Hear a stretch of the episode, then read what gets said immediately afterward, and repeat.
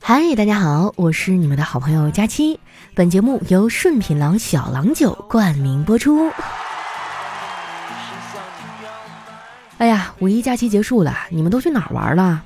不瞒你们说啊，我去淄博吃了烧烤，顺便呢还做了一场郎酒的直播。说实话啊，淄博烧烤确实挺好吃，就是人太多了。在这儿呢，我建议大家五一能错峰出游的就尽量错开，要不然到处都是人，干啥都得排队。我仔细研究了一下，发现五一错峰旅游的秘诀。你看啊，五一呢，有些酒店的价格是平时的三倍，那还不如直接去公司加班呢，这样还能拿三倍工资，里外里啊就是六倍。五天的六倍是多少啊？是三十天呀，朋友们。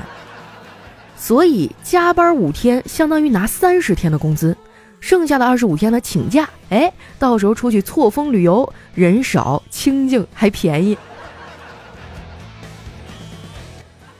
这次啊去淄博出差，我还见到了几个很多年没见的老同学，我们在一起啊组了个局儿。老同学见面那肯定少不了喝两口啊。开席前啊，他们问我喝啥酒，这还用问吗？我去淄博是干啥的呀？对不对？当然要喝小郎酒了，二两一瓶的小郎酒，我给每人都开了一瓶，顺便啊还把瓶盖上的码都给扫了，扫出来十几块钱的红包。这次啊小郎酒的活动挺大手笔的。据说光是现金红包就已经送出去了两千多万了，后续呢还会继续送，而且这次啊有扫码赢机车的活动，今年全国啊一共会送出超过两百台价值两万六千六百八十元的机车，还有四万瓶啊价值一千七百九十九元的顺品郎。咱明人不说暗话啊，我特别想扫出来机车。不瞒你们说啊，机车服和头盔我都买好了，现在就差车了。你们如果开盖扫码扫到机车，一定要过来跟我报喜啊！到时候呢，我就拎着小郎酒去找你。我有故事，我有酒，你骑机车带我走，多浪漫呀，是吧？那天啊，除了我们几个同学，还有几个郎酒的工作人员，大家在一起啊，喝了很多小郎酒。我发现爱喝酒的人真的很会瞎掰。后来大家都喝不动了，就开始玩游戏。有个人说：“生肖一致的，来喝一杯。”结果发现现场居然没有一致的，但是呢，有一个属鸡的和一个属兔的，然后那个人啊就说：“呃，那鸡兔同笼也得喝一杯。”喝不了的人呢就得玩真心话大冒险。哎，我实在是喝不下了，就选了大冒险。我同学啊那个狗犊子出了一馊主意，说是让我去路边啊找个人问这里是不是地球。我就硬着头皮找了个人哈问他：“哥。”这里是不是地球啊？那人一听啊，当场就愣了。过了好半天啊，才回答我说：“我我不知道啊，我也刚到。”吃完饭啊，我们又打车去 KTV 玩了第二场。毕竟喝酒不开车，开车不喝酒嘛。这次啊，我们没有喝酒，就点了点饮料和水果。我跟几个小姐妹啊坐在一起，合唱了好几首歌，结果唱的我嗓子都干了。想喝水的时候呢，发现我们的杯子啊放乱了，根本分不清谁是谁的。后来啊，我们几个啊愣是靠着分辨杯口唇印的那个口红色号，找到了彼此的杯子。从 KTV 出来啊，我本来以为可以回酒店了，哎，结果我同学太热情了，又非要领我们去汗蒸搓澡。说实话，那个澡堂子呢还挺不错的，就是水不太热。我在池子里泡的时候啊，都有点冷，于是呢，我就忍不住啊，跟里面的搓澡大姨说：“哎，你们这个水怎么不热呀？”搓澡大姨啊，悠悠地说：“姑娘，可能是你的灰太厚了，影响了末梢神经吧。”好在这大姨啊是在山东干搓澡哈，这要是在我们东北，早就让人给喷死了。你说这嘴哈太损了。搓完澡啊，我还去做了个理疗。一上来，那师傅就说我湿气重，让我赶紧调理调理。我发现啊，不同领域的人呢，对我的身体评价都不一样。做美容的啊，都觉得我缺水啊；做理疗的都说我湿气重。所以，我难道是一具受了潮的木乃伊吗？做完理疗啊，我终于回了酒店啊，那把我给累的，倒头就睡。那天晚上睡眠质量老好了，一觉到天亮，连个梦都没有做。第二天睡醒以后啊，我同学给我发微信问我想去哪儿玩啊？我实在是不想去景点排队啊，就提议去看电影。我们看的是一部喜剧啊，剧情还不错，就是电影院太吵了。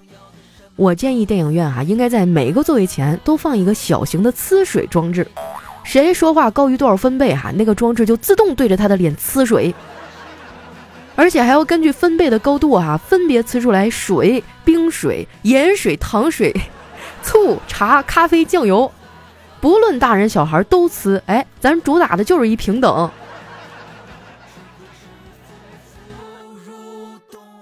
那天啊，我们一块看电影的有三个人。我和另一个小姑娘呢，都打扮的可精致了，化了全妆，做了美甲和头发，甚至还接了睫毛。而我们的另一个朋友啊，穿着拖鞋睡衣就出来了。我们纳闷的问他：“亲爱的，这个世界上真的就没有你在乎的人了吗？”他冲我俩翻了个大白眼儿，说：“你们懂啥呀？出去旅游就要穿拖鞋睡衣，这样会让别人以为你家就住在附近，买东西的时候啊就不容易被宰了。”还得是人家哈，这想的就是全面。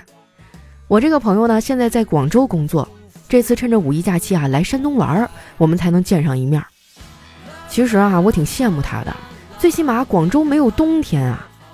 说出来你们可能不信，虽然我是个东北人，但是我真的不喜欢冬天，太冷了。这句话我也跟他说了，他就反驳说：“广东怎么没有冬天呢？我们也有很冷的时候啊。就拿今年来说吧。”二月份的时候就特别冷，大雁都忍不了了，提前飞回北方了。那天啊，看完电影，我们又逛了一会儿，然后呢，我就回酒店收拾行李了。毕竟再不回去啊，就得旷工了。假期结束之后啊，我整个人都不适应，一想到这个周六还要上班，哎，我就更难受了。说到这个，有个事儿啊，我百思不得其解，就是劳动节的假期，为什么还要用我额外的劳动来换呢？因为实在是抢不着火车票啊，我只能坐飞机回去。一上飞机啊，我就开始犯困，睡了一路。后来被广播给吵醒了。醒来的时候啊，我整个人还是懵的。飞机降落的时候啊，我边开手机啊边解开安全带，结果想要站起来的时候，发现安全带根本没有解开。我解开的是我的裤腰带。那天啊，丸子和叨叨来机场接的我，还带了他们俩养的狗。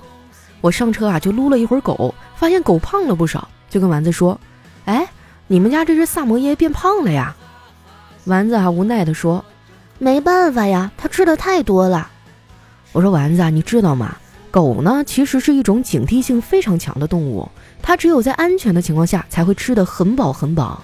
如果你家的狗很能吃啊，那就说明要么它感觉很安全，要么呢是它很信任你，要么就是它在学你。”丸子啊，撅着嘴说：“别以为我听不出来你的弦外之音，你就是变着法儿的说我是个吃货。我其实最近在控制了，我想在夏天来之前瘦下去。每次我下决心不吃零食的时候，都感觉自己是个美人鱼。我说啥意思啊？你是说自己像个美人鱼一样美丽可爱吗？不是，就是鱼的记忆只有七秒。”其实啊，记性不好也挺好的，毕竟好事儿记不住，坏事儿也记不住啊。我平时啊总说叨叨人好，其实啊他也有一些问题，只不过丸子都没有放在心上。比如说叨叨这个人啊就特别节俭，他知道情人节玫瑰肯定会涨价，所以又提前好几天啊把玫瑰买好，放在了兄弟家的冰箱里。到了情人节那天，他从兄弟那儿取过来送给了丸子。结果丸子拿到手之后，立马就放下了，照片都没有拍。叨叨有点不高兴啊，就问丸子作啥呢？丸子啊无辜的说：“玫瑰是好玫瑰，可是有好大一股饺子馅儿味儿。”回去的路上啊，路过宠物市场，丸子非要停下来去看看。他是真的喜欢小动物啊，路过哪个摊儿呢，他都得上手摸一摸。最后啊，他买了一个仓鼠，还有一个仓鼠笼子。买完啊，他跟我抱怨说：“没想到啊，这笼子居然比仓鼠都贵。”我说：“这不很正常吗？难道你认为你会比你现在的房价高吗？”回到家呀，我刚进家门就接到顺丰小哥的电话，说他那儿啊堆了我很多的快递，让我赶紧拉个车啊去取回来。到了之后啊，我吓了一跳，那些快递啊装了整整一小推车啊！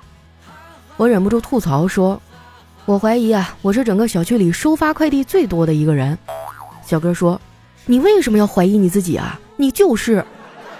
”那天啊，快递小哥看起来心情不错啊，手机里一直在放着广场舞曲，哎，我听着就有点难受啊，总想上去给他切歌。我发现啊，我好像有强迫症。据说有强迫症的人听歌啊有两种方式，一呢是一首歌啊单曲循环播放，直到听得想吐；二呢就是随机播放歌曲，但是会不断的切歌。